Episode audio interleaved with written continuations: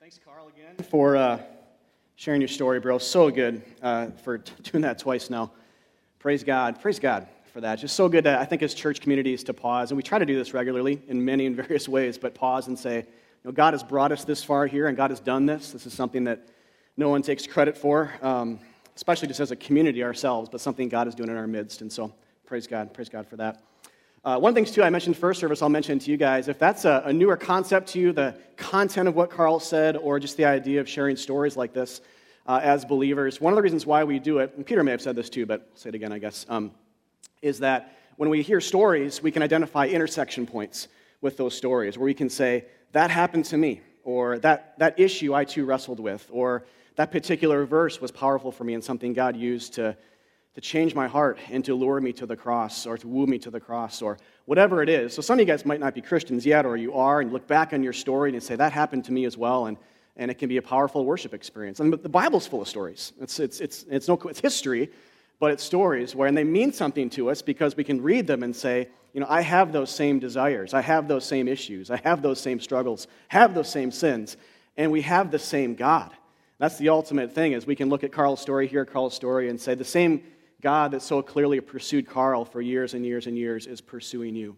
There is no, there's no, there's no multiple gods. There's no two gods. There's one God who has love for all, all of us, and he's pursuing us through his word and through the, through the church. So, so that's worshipful for me. And I actually mentioned to Carl, too, uh, first service, one intersection point for me is that I, I worry frequently that my flies open up here when I'm preaching. So almost not every Sunday, but more than you might think, I'm thinking about that as, as I preach. So I double checked as well. You guys should just raise your hand and tell me if that's ever. I'd rather just, you know, turn around and fix it up here than go 45 minutes and realize, there you go, that happened. so, uh, anyway, uh, we're going to dive right in today to our study in the book of Matthew. We've been preaching through the Gospel of Matthew, the first book of the New Testament, for over a year. And we are in chapter 18 now, over halfway through. Chapter 18, 21 to 35 is today's passage. And just to catch you guys up to speed a bit, Christ has yet to die on a cross for our sins. That's the culmination, the climax of the whole story. Not just the story of the book of Matthew in the New Testament, but the story of the whole Bible. There's one author, God. Many authors, human authors, penned it over centuries and centuries of time, but God inspired it to all relate to each other. So as you read it, there's one climax, one point, one main character, one hero, really, and that's Christ. All, all the other sub heroes of the Bible are pictures and whispers of him. They're not replacements of him, they're not on equal level with him, they're anticipations of him. So, the gospel accounts, in the New Testament, are a great place to start if you're brand new to the Bible uh, or just want to refresh yourself on what the whole of the scriptures say because Jesus so tirelessly quotes the Old Testament and says basically, this is what they were about. They were about me all along. So they kept quoting and quoting and quoting and alluding and alluding and alluding. They're always about him. There, there is no such thing as a passage of Scripture that's not about the gospel or not about the cross. According to Jesus, we have no quotation of the Old Testament in the New that's aside from Jesus or aside from the cross. It just simply does not exist. And so we are to read the Bible the same way Jesus did and the New Testament authors did, in that we are to read it as though it's all Christocentric or centered on Christ, centered on his mission, centered on his death and resurrection. That is what God is doing in the world. He has love for us, and he's gathering us together away from banishment from him, together with him. And, in context here in Matthew 18, he's talking about God doing this, gathering lost sheep. Two weeks ago, we talked about God gathering as a good shepherd, gathering lost sheep to himself, dying for them. And then in context, he's talking a lot about, first of all, what that means on the, the vertical level in God's love for lost sinners like us, but also what it means on the horizontal level, too. So, in other words, uh, Christian relationships, what, how the gospel of Jesus Christ informs and speaks to Christian to Christian relationships. So, last two weeks, then, to catch you guys up to speed, just real brief summaries. You can see how this thread has been working through Matthew 18. Uh, two weeks ago, we talked about how, in the spirit of how God did not show us partiality, in other words, God did not favor the strong or favor the wise, favor the white collar, favor the, the, the greatest in worldly definition of the term among us, but rather did not, did not do that. He, he favored the weak and the sinful. So, in the spirit of how God did not show partiality, but instead lovingly chased down weak, wandering, simple sheep like us and brought us back to himself, so should we not show partiality to other Christians but express God's love and generosity, and again, non partial way of loving and moving towards lost people to each other. And you could say to all people, but a lot of times the Bible speaks to Christians for the sake of, in the context of a community, it simply cannot be partial because at the core of our faith is a non partial God. He's salvifically non partial. And so we have to, to believe that, but then demonstrate that in the way we interact with other believers. That was two weeks ago. Last week was in the spirit of how God gained us back from our banished spiritual condition by lovingly exposing our sin, but not condemning us and forgiving us through Jesus' death and resurrection. In the spirit of that gospel, so should we tactfully and lovingly help wandering brothers and sisters see their sin and especially see afresh their Savior. So that was last week. And actually, they, they play off each other a little bit. But today, what he's going to do is especially, it's one conversation here that Jesus is having with his disciples. So today, he's going to build on last week's passage by talking about forgiveness. So, as you might expect, after Jesus last week talked about confronting sin in another Christian's life tactfully and graciously, Peter asks, Well, how much should we forgive others? This is something Christians should do, exposing sin in other Christian's life. How much should we forgive? If we're constantly offended and insulted and condescended and sinned against by maybe one particular individual, how much should we forgive that person? And Jesus responds with this lengthy, wonderful story, teaching, I think, in what's one of the most gospel saturated teachings on forgiveness you'll get in the entire Bible, for sure in the, in the book of Matthew, I think in the entire Bible as well. One of the most practical passages, too, on relational health that uh, I, can, I can think of, and personally I've, I've, confronted in reading the scriptures. So let's read it to begin Matthew 18, 21 to 35. 21. Then Peter came up and said to Jesus, Lord, how often will my brother sin against me and I forgive him? As many as seven times? Jesus said to him, I do not say to you seven times, but 77 times. Therefore, the kingdom of heaven may be compared to a king who wished to settle accounts with his servants. When he began to settle, one was brought to him who owed him 10,000 talents. And since he could not pay, his master ordered him to be sold with his wife and children and all that he had, and payment to be made. So the servant fell on his knees, imploring him, Have patience with me, and I'll pay you everything. And out of pity for him, the master of that servant released him and forgave him the debt. When that same servant went out, he found one of his fellow servants who owed him a hundred denarii. And seizing him, he began to choke him, saying, Pay what you owe. So his fellow servant fell down and pleaded with him, Have patience with me, and I'll pay you. He refused and went and put him in prison until he should pay the debt. When his fellow servants saw what had taken place, they were greatly distressed, and they went and reported to their master all that had taken place. Then his master summoned him and said to him, You wicked servant, I forgave you all that debt because you pleaded with me. And should not you have mercy on your fellow servant as I had mercy on you? And in anger, his master delivered him to the jailers until he should pay all his debt. So also, my heavenly Father will do to every one of you if you do not forgive your brother from your heart. All right, so a couple of words here uh, contextually that will help with some of the early things that are going on in this passage. In the first century, there was a rabbinic view that one and teaching that one only needed to forgive a person three times. On the fourth time, you either could or should withhold forgiveness. This is an extra biblical or outside the Bible teaching, Jewish teaching in the first century that also uh, continued on for centuries, but it was, it was common, commonplace during Jesus' day. That serves as a bit of a background to what's going on here. Because when Peter responds to Jesus' uh, or poses the question to Jesus, he, he raises seven. So it's interesting. We get a little bit of a glimpse into Peter's mind here. He's clearly learning something, even though we get a sense for which uh, Jesus is revealing himself to the disciples. The disciples don't really understand a lot of what's going on, a lot of what he's teaching, they don't understand what the nature of the Messiah should be. They don't quite get yet, no one really is, that he has to suffer and so forth. He's getting something because he's understanding with the forgive only three times and then the fourth don't background that Jesus goes beyond that. He's bigger than that. He supersedes that. And even Old Testament law, too, we've seen in the Gospel of Matthew, he supersedes, he fulfills, he goes beyond it. He, he fulfills it and absorbs it and takes it to an even higher level and wraps it up in himself. Sabbath teachings and food law teachings, we've seen, for example, in the Old Testament, Jesus redefine and say they were always about me. Now that I'm here, I'm ending them, I'm the goal of them, and now your focus should be me and no longer law. So even the, Old, even the Old Testament law, we've seen Jesus address these things with the disciples present. And it's likely that Peter's understanding this to a degree, getting a sense for which Jesus goes beyond these types of things because he says seven.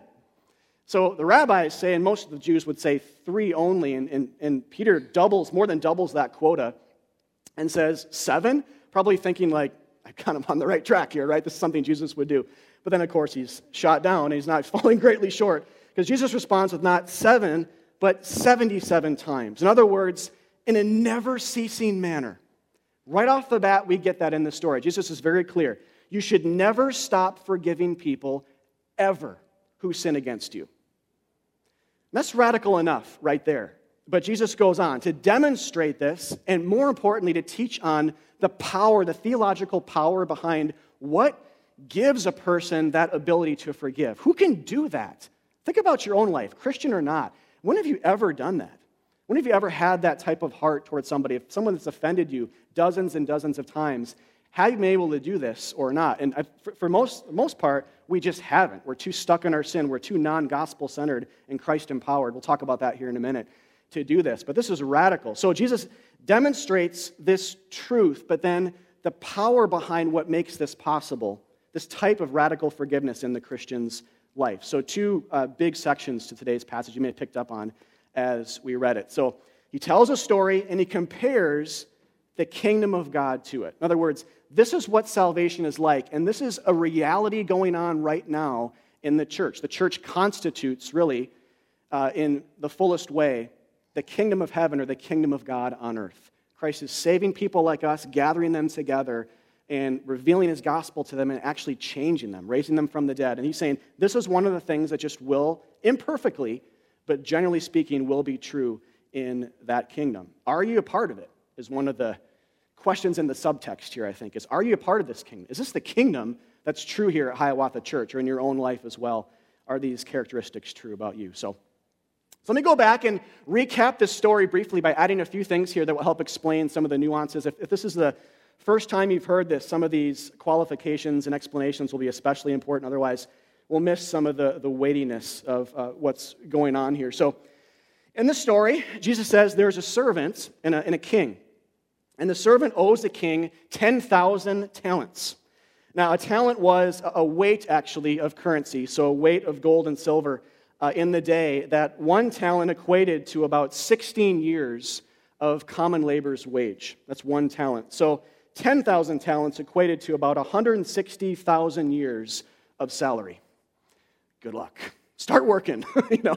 Well don't but you know what i mean. That just take a lot a lot of time a, lot of luck. And actually i was talking to uh, jesse one of our elders earlier. Uh, he was reading something on this passage this past week too that indicates uh, most scholars believe this or some degree of this that there actually wasn't enough money in the world uh, in exchange in the day to cover this. So even if you were starting to work and could somehow do this there actually isn't enough money anywhere to cover this billions and billions and billions of dollars that this uh, would have would have covered so so the servant realizes the sheer impossibility. Have to get this. If you have any semblance of this is possible to pay back, get it out of your mind. It's impossible to pay back. Impossible. Servant realizes this, and we see this because he goes to beg for mercy, right? You don't beg for mercy and forgiveness to the king if you think that there's a possibility here of paying this out. He says, Be patient, just give me more time, have mercy on me, forgive me, he says before the king. And so, note here then, the king's response is super crucial. It's wonderfully simple and full of love and mercy. The king sees all of this happening, sees the servant, and he simply shows mercy. He bypasses justice, foregoes the debt requirement, and releases the servant to be free. That's the king's response uh, to, to the servant. But then the second part of the story, as that goes on, the servant goes out and finds one of his servants, a second servant of his, who owed him a hundred denarii. So one denarii was about a day's uh, wage for a common labor in the day. So a hundred, a little over three months' wage. Uh, he, that's, that's the debt he's owed. And he starts choking this guy, demanding repayment. This, that second servant basically begs the t- same type of forgiveness that he did to the king, but the servant does not acknowledge it, puts him in prison until he is uh, able to pay that debt. The servant was unable to do it.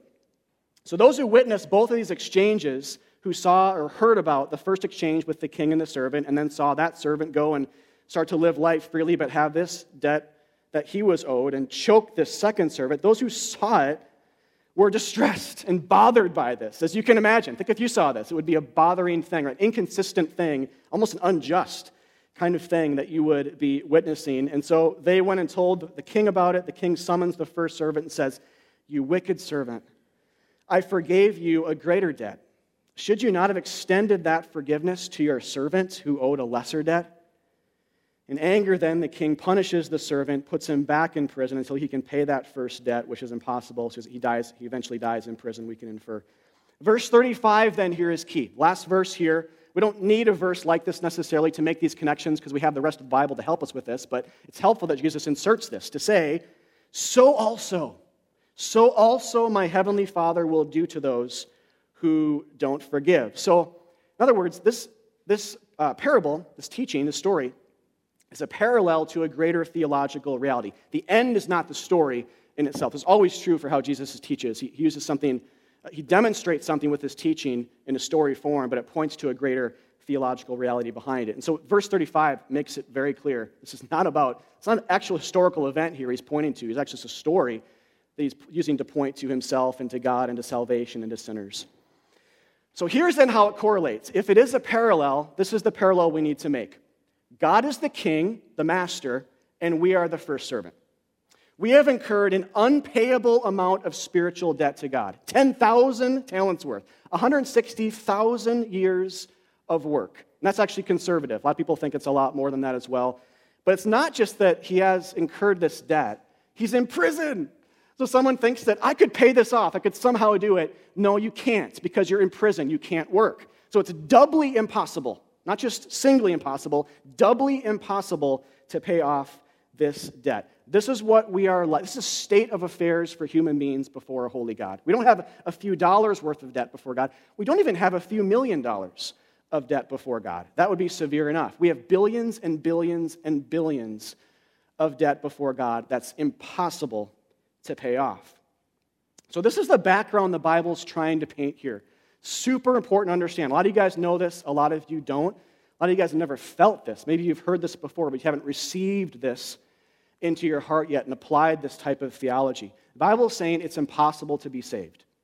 It's impossible. On human terms, you cannot do it. He says that elsewhere in Mark 10, another gospel account. He acknowledges the impossibility of salvation. This has to be the back, dark background against which the Bible's big into contrast a lot of times. It's painting this dark, hopeless impossibility of being saved background all over the place in both Testaments, so that the bright foreground of Christ and what God offers us by his grace to be saved might shine all the brighter. Contrast is huge. So, to, to the point where if we don't understand the severity of our sin situation, you think about it this way if you think that you only have a few thousand dollars, spiritually speaking, of spiritual debt before God, what are you going to probably do? You're going to start to work, right? You're going to start to pay that off. You're going to start to live a good life and pay off God and turn his head and appease him and, and make him, through your own moral effort, uh, favorable to you, even if it's millions. But if you don't think you can pay it off, if you know that deep in your soul, it's impossible to do it, you'll be like the servant. We will be like the servant. We'll go and beg God for deliverance, for mercy, right? And so many times, us as Christians, even we'll, we'll, wander back to the former way of living because we'll forget what the Bible's trying to teach here. We'll think that we just won't live or remember as much, that we have 10,000 talents worth of debt. We'll live as more like we have the 100 denarii. It's a big deal, it's a problem, but it's not something completely out of the realm of my control. It's not something completely out of the realm of possibility for me to affect or earn or accomplish or gather myself with my, with my strength and my moral effort. So we've got to get the background. When sin gets lower for us, we start to work for God's salvation. When sin gets bigger, we beg for mercy. And that's what Christians do. When you converted, that's what you've done. You've fallen on your knees like the servant and said, Forgive me. Have mercy on me, a sinner. We've beat our chest We said, God, save me. Save me from my sin. So that's the gospel. The gospel then says, like here we see with the king to the servant, the gospel says God shows mercy over justice. Or actually, this is one of the places where uh, sometimes these metaphors, a lot of times actually, they're, they're not meant to be one to one reality, so the metaphors will break down. This is one of those places because we know from the Bible that God does express justice on the cross, just mercy as well. So the way he does that is He becomes a human being to associate as one of us and then die in our place. In that sense, justice for our sin is done because he's a human being dying as a substitute in our place. So God exerts his justice by dying in our place, and someone died for our sins, the Bible says. Gives himself for our sins, the Bible says. In another sense, though, and that's the way by which he's expressing love and mercy. So, Bible says elsewhere that justice and mercy kiss at the cross. Both happen. He's completely just and completely merciful at the same time. But you could still say, though, in one sense, holding this story up, it's in one sense, God bypasses justice for the sake of, he, he erases our debt, He erases our sin for the sake of showing us love and mercy. This is what He's like. Praise God, this is the case. This is what the God of the universe is like. Us, wicked criminals, He shows us mercy and love. The great theologian Bono uh, says uh, this on the gospel uh, Love interrupts the consequences of our actions. Love interrupts the consequences of our actions. In other words, God is like the king in this parable. God is love, and he loves us, and his sacrifice interrupts the consequences of what we've done to him. We've all harmed people, we've all sinned, we've all broken his laws. This is the biggest way to understand sin. We've all self deified. We've in some way lived or thought, even passively, that God is not of ultimate importance, that we don't need him. That we, this goes way back to Genesis 3, the first few chapters of the Bible, which describes how sin entered the world. The ultimate sin was to say, God is not enough. He's not, he's not, he's not ultimately needed. I alone can be my God and determine what is right and wrong. And so it really goes back to rebellion. It goes back to this idea of widespread, I don't need God type living, which everyone has done and, and constantly does. We're just born into it. It's impossible not to do. It's that state uh, that we need to be saved from. But so it makes love, God's love, so amazing is we, we deserve an eternal hell, but his, his love through the cross interrupts the consequences of those actions. So, to the extent that in Christ, we are simply not treated as our sins deserve. You are not treated by God as your sins deserve because of what Jesus did. Praise God, that's the case. There's no condemnation anymore, the Bible says in Romans 8 1, for those who are in what Christ did for us. In Christ Jesus, it says. In Christ, we're loved, not judged. Loved, not judged. See, this parable is a whisper of this, but the reality is so much greater because God's a better king, even than what we see in this. He's a more willing Savior, He's a more willing mercy exuder, He's a more generous king than even what we see here. In Christ, we are all those things and more. This is simply then not the essence of other religions. A karma based religion or a judgment based on works type religion are damning news for sinners. Damning and terribly, terribly bad news because those systems treat us as our sins deserve. We do something, and we are all much more sinful than we ever dreamed uh, possible because of what this is teaching here. And we will be treated as though we owe 160,000 years of salary before God. That's not good news.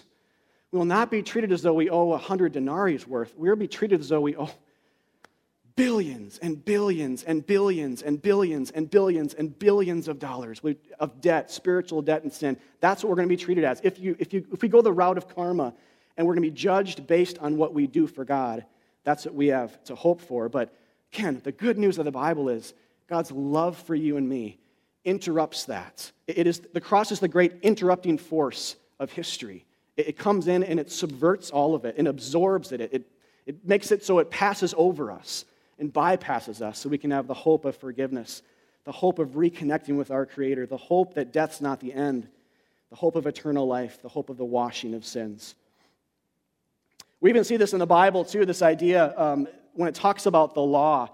In 2 Corinthians 3 6, uh, we see this statement. Paul's talking here, the Apostle Paul is talking to the Corinthian church about the similar matters, about the law in particular, but uh, he's relating the two God on the latter side there, and then the law or the letter in the, in the former side. He says the letter kills, the letter kills, the law kills us, but the Spirit gives life. In other words, when God added the law through Israel in the Old Testament, it made the problem worse. It made people realize that, oh, we don't have a few thousand dollars worth of debt because of what the law is saying. I realize I can't do it, I can't do it, I can't do it, I fail, I fail, I fail, I'm imperfect, I'm imperfect, I'm imperfect. And we see how much that debt keeps just ringing, ringing, ringing, ringing, ringing up. It's one of the purposes, biblically speaking, of the law is actually to slay us. So we will look elsewhere for salvation. Not the Ten Commandments, not law, not morality, not self, not ability, not our work, but rather the Spirit, God, who gives life. See, note that these are different things here. The law kills, but when we realize that, like in some sense, like the servant does here at the top of the parable, we'll run to God and say, Have mercy on me. We will not simply run back to ourselves to somehow work this out on our own. So God gives life, not morality, not us, not works. All right. Then there's a big shift in the story here. That's the first part, the gospel part, you could say the good news part of the parable. But then it starts to really focus all the more, even though we're a part of the story before, all the more on us. So here's how it correlates to us. One major point of the parable is simply to say, do not be like the servant. Don't be like him. Because what we learn in the second part here, he's a forgetful, unappreciative man who is not living in light of the forgiveness shown him. He goes out, chokes another servant who owed him pennies, pennies literally, compared to what he owed the king. The question is what does this say about a person when they're doing this? What does this particular behavior of the servant say about his beliefs? You may not realize this, but your beliefs always affect behavior. Behavior does not exist on an island. What you believe about these matters, what you believe about God and your sin, your state before a holy God, and just other theological principles in the Bible will affect what you do on a daily basis. So if we peel back the layers here of just the behavior of choking a servant over lesser debt, what's really underneath that top layer? What's the big why? What's the iceberg beneath the water type principle here, the 90% of the iceberg type principle going on here? Or you could ask it this way What should have he been thinking when he confronted the second servant, his servant? And the answer is clear. From the first part, he should have been thinking, I have been forgiven greater things by the king. And that should have been a compelling or a motivating forgiving factor for him as he had that interaction with one of his servants. It's the same for us. God, we should think this God has forgiven, when we're sinned against, God has forgiven me greater sins than those sins of others that have harmed me. I'm no better. So the question here that it just confronts us, we can't avoid it, is do you believe this or not?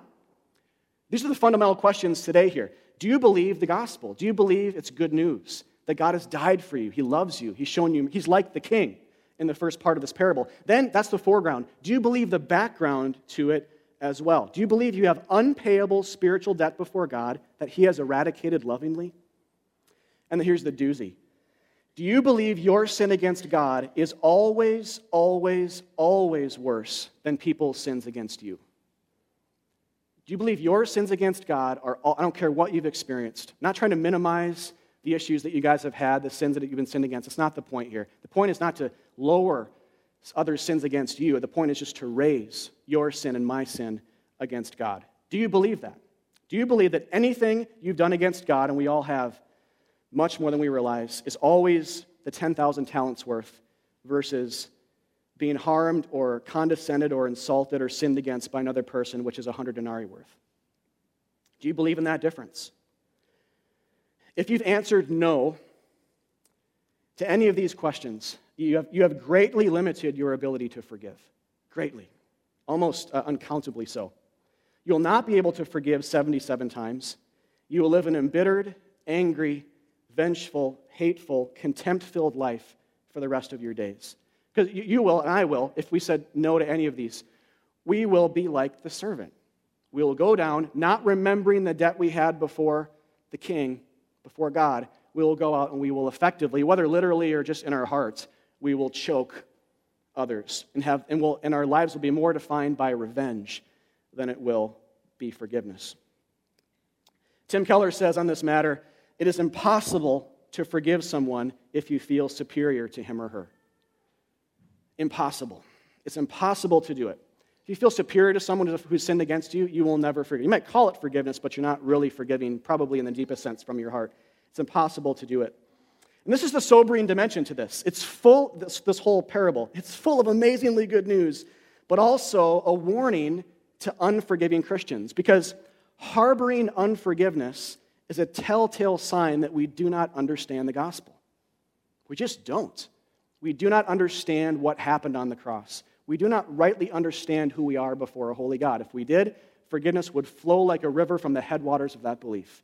Imperfectly granted, but it still would much more naturally or in a spirit led manner as God enables it. So these are heavy words because if we're honest with ourselves, as Christians, just speaking to the Christians in the room for, the, for a minute, as a Christian, how many times have you been unforgiving?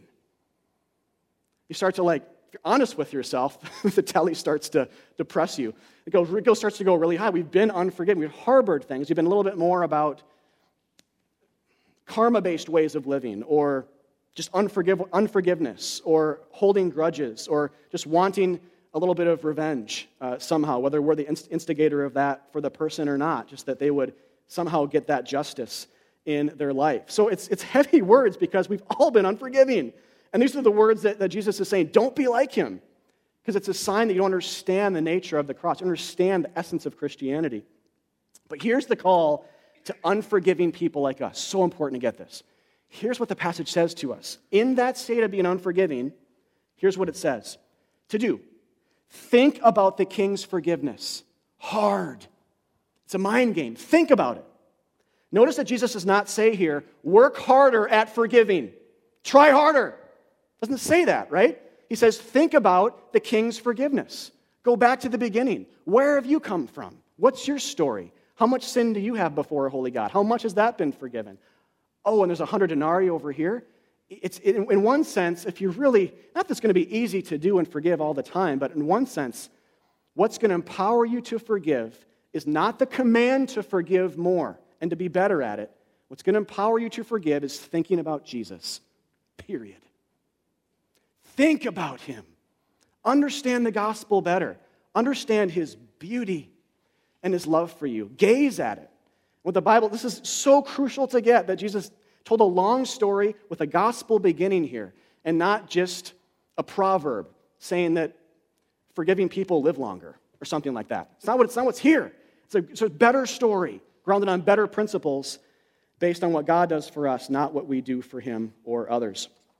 Super, super crucial to get. Jesus is saying here the way to achieve that forgiveness, meditation on Him and the gospel and the cross. It's a way of thinking that empowers forgiveness. Ephesians 4:32 says the same thing, just to give you another one of the many examples of this in the Bible. Ephesians 4 says, "Be kind to one another, tenderhearted, forgiving one another, and here's the key, as God in Christ forgave you." Because of what Jesus did, that's how he's accomplished forgiveness for you. He didn't just put a period after the another. Could have, but didn't there. Theologically, that's so deep and important to get. If we don't understand that, we, we stop thinking in a Christian manner. We are no different from a Muslim or a Buddhist or a Mormon. If we're just about trying harder to forgive, that's just religious. What makes us distinctly Christian in the way that we think is to think in Matthew 18 terms, to think about the king first, to think about the last part of this sentence first. C.S. Lewis says the same thing. To be a Christian is to forgive the inexcusable because God has forgiven the inexcusable in you. That's what it means to be a Christian. But note the last part again, in yellow there. That's the ground of what makes the former part possible. Or Charles Spurgeon, I love this as well. If any man thinks ill of you, do not be angry with him, for you are worse than he thinks you to be. Think about that for a second. Do you see how deeply practical the gospel is here? See how deeply practical it is. If you, if you believe that when you're offended, when you're sinned against, when you're insulted or condescended, what we're going to think of right away is I'm way weaker and darker and filthier than this person thinks I am, than they've treated me, but I am loved by God so deeply. You see how freeing that thought is, you guys. Nothing will free you more than the gospel of Jesus Christ. Nothing will take off the shackles and empower radical, earth shattering forgiveness than the gospel of Jesus Christ, than what God has done for you 2,000 years ago, than his love for you, his forgiveness of you. It is so incredibly wall shattering between people. It's so incredibly disarming. You have no weapon anymore to shoot at people because you've realized I've done worse things. I've done the same thing to that person last year, or whatever the thought is to make you, to lower you and raise up God. And even other people before you, but say, I'm way worse than that, actually. Such, such, such a freeing gospel thought to empower this type of radical forgiveness. So, so here's what you have to think then as Christians, or actually, I should say, must not think. As Christians, we must not think that there are other psychoanalytical tools to help us forgive. There simply are not. Bible never says it. There's nothing else to talk about, really, when talking about forgiveness.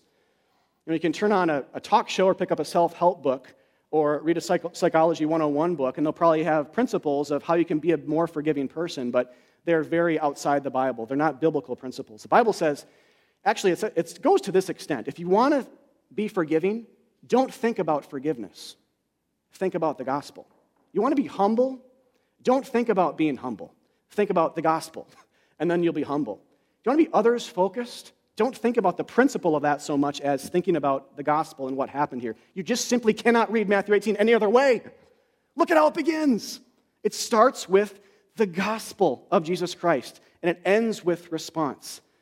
The, the, the thread, the stream, the ocean of the scriptures are full of these types of principles in prepositional form and story form all over the place. It's just so crystal clear. God is the first lover, God is the first forgiver, and we live and move and have our being in that reality.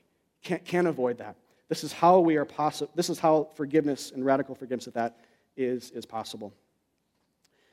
So, in conclusion, what, what do we do here? I think three things remember, apply, and be warned. First is remember if you're a Christian, you know these things. If you're not, hear this for the first time. God is like the king. Be encouraged in that. He has mercy for you, He has love for you, He has forgiveness for you if you reach out by faith and just receive it as a gift. The Bible talks in gift terms all over the place, generosity terms all over the place about what happened on the cross. He has something, He controls salvation. It's something his, Him, His to give you, not ours to receive and earn. Or it's ours to receive, but not to earn. We just have to reach out and grab and hold on to by trust as if it were a life preserver in the middle of the ocean and we're drowning hold on to that concept and receive the forgiveness of sins through the cross. Ephesians 1 7 says that we have redemption and forgiveness of sins through the blood of Jesus Christ. It doesn't bypass the cross. The way that God forgives us is by dying in our place so that justice can be served as well. So wrestle with that. Wrestle with the juxtaposition in your mind between the hopeless backdrop of being able to save ourselves and the bright foreground of the God of hope. Wrestle with God's beauty. Wrestle with His insane love for you, His crazy love for sinners and criminals, spiritual criminals and rebels like us. It's amazing. And then, secondly, then apply. Got to start with remembrance, but then apply. This is what it means to, to create a culture of forgiveness in a church. Uh, you can't just tell your church to work, like I said before, to be more forgiving. It'll never work because law does not change us, command does not change us, but, but Jesus does. So to create that culture of forgiveness starts with remembering the gospel, every, like Carl said too in his testimony earlier, how that's the sign of signs, and it's how what ultimately uh, lured him to God, like it has for all Christians. But to create that culture, start with that, then to, uh, to apply that, to forgive other people uh, in the spirit of how God has forgiven you. And also, you could flip this around and think about, think about it this way. If, if non Christians see you as a Christian harboring grudges, if they, if they see you pervasively complain or whine about things on Facebook, uh, which is easy to do, uh, but and there are things, by the way, that Christians should be, um, have righteous anger over. But a lot of times, as Christians, we, we, we basically exude unforgiveness by just whining and complaining so much publicly. So that's another example of this as well. But whatever it is, if, if they see us harboring grudges, living a life of complaint, then they'll likely believe that God, the God you worship har- harbors grudges. They'll likely believe that the God you worship treats us as our sins deserve. When you forgive or don't forgive, you might not think this, but you're preaching to people that are watching that happen. You're preaching. Everything's theological. When you forgive and, and know you're a Christian, you're saying something true and right and good and salvific about the God of the Bible. When you, when you harbor grudges, you're preaching that the God of the Bible is, is a pseudo Christian, karma based wacko, not the God of the Bible. That's what you're saying with your actions. Never, don't, don't um, make mistake here. Everything we do is somehow, behavior is somehow flows from beliefs. What do you believe about the gospel? What do you believe about the cross? It will inform these things, We've got to be careful as we create a culture here, especially Christian to Christian. But as people are watching that, it does wonders to preach to people and all those watching that God is good and loving and forgiving of us as well. So forgive. And I should qualify this too for those of you that are, have been especially hurt, maybe even presently. This forgiveness does not mean that you have to trust people right away as well or be their buddies. That may never happen. Some of you have been hurt so much that you're never going to be, you're going to trust that person again. But trust and forgiveness are different. So just forgive. Forgiveness means that you stop holding the grudge. Forgiveness means that you bring peace between you and the offending party, just like God does those things for us. So it means that we absorb, we forgive, we look past the offenses in the spirit of the gospel of grace. And like God says, through what Jesus does on the cross, I will remember your sins no more. That's good news. Hold on to that one today. That whatever you've done, whatever you've thought in your life, God has so much forgiven you. If you receive that forgiveness, it's as if He forgets. He forgets. You know, often we subconsciously just think that God is remembering my sin all the time. He's just constantly, it's just this beacon up there, blaring at my face, you know, and right in front of Him, constantly. You know, in one sense, God knows everything, but through Christ, He says, I will remember your sins no more. They'll be removed from you. So the spirit of that, I think, can be embodied in how we interact with other Christians, how much we radically forgive them when they uh, sin against us, even if it's super messy, to still work towards that with the gospel as our main tool for it. And then, third, be, be warned. So I started with remember, God is like the king, good news, but also be warned, God is like the king. Verse 35 says that those who don't receive his offer of forgiveness through Christ will be imprisoned forever in hell. So when we say, don't be like the servants, and again, I want to make sure this is really clear. When we say, don't be like the servant, when the parable says, don't be like the servant, it's not saying, try harder to forgive. It's saying, think about the gospel of grace. And really, so it's important to understand this because we can think, because of this parable, the way 35 is worded, that unforgiveness is the unforgivable sin. If we don't forgive people, if we harbor grudges, it's outside of the realm of God's possibility to forgive. That's not what this is teaching. If you think about it, who's, what's, what picture is the servant of? It's a picture of a guy that does not understand the gospel, right? He's not believing the gospel of Jesus Christ. He's not receiving grace, not receiving forgiveness. But kind of scary in one sense, if you push the metaphor a bit, this guy had an experience of grace. You know, he, he probably, in one sense, he's a picture of someone hearing about the gospel, but not really receiving it into his life and applying that uh, to his heart. So the, the question, really, in one sense, the question of questions is where are you guys today with Jesus? Is this your understanding of the kingdom? Have you, are you like the servant in one sense at, at the top part of the parable, but the bottom part, are you not like him? Are you really understanding the severity of sin and the wonder of his mercy and grace? And is it affecting, by his grace, your life to the point where humility starts to grow uh, naturally and forgiveness starts to grow naturally? Great question with God and others in the community to really wrestle with and make sure you're really understanding Christianity and not morality. Let's pray.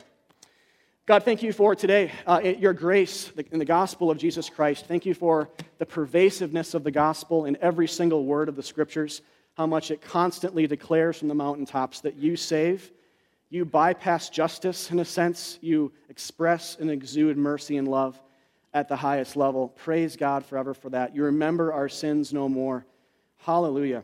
God, I pray that that would be, for those that are not yet believers in Jesus Christ today, that you would make sure that's heard in their souls. Thank you that you love them so much and you desire that type of relationship with them, that type of freedom where that you just pronounce upon their life because of what you've done for them on the cross. And, uh, but also, God, that we'd have a culture more here uh, in our lives individually, for those outside the church as well, certainly, but this is brother to brother stuff here, as we've been talking about a lot in Matthew 18, especially Christian to Christian at Hiawatha Church. For those who call this place home, that you'd help us by grace to continue to foster a culture of forgiveness so that as we preach about God's forgiveness, we also see it demonstrated interpersonally as well. Forgive us for harboring grudges. Forgive us for anger. Forgive us for uh, whining and complaining and not seeing you as sufficient or enough. Forgive us for thinking that we're better than other people and condescending them like the religious, far from Jesus Pharisees of the New Testament. Forgive us all that and more, God, and help us instead to use that gospel to promote humility and true radical never stopping to forgive. 77 time forgiveness uh, in uh, our culture of church here. I pray this all. It has to be from you, God, because you're the one that gives us the gospel. So we pray you'd give us that more and more and more and more like a fire hose for your glory. In Christ's name, amen.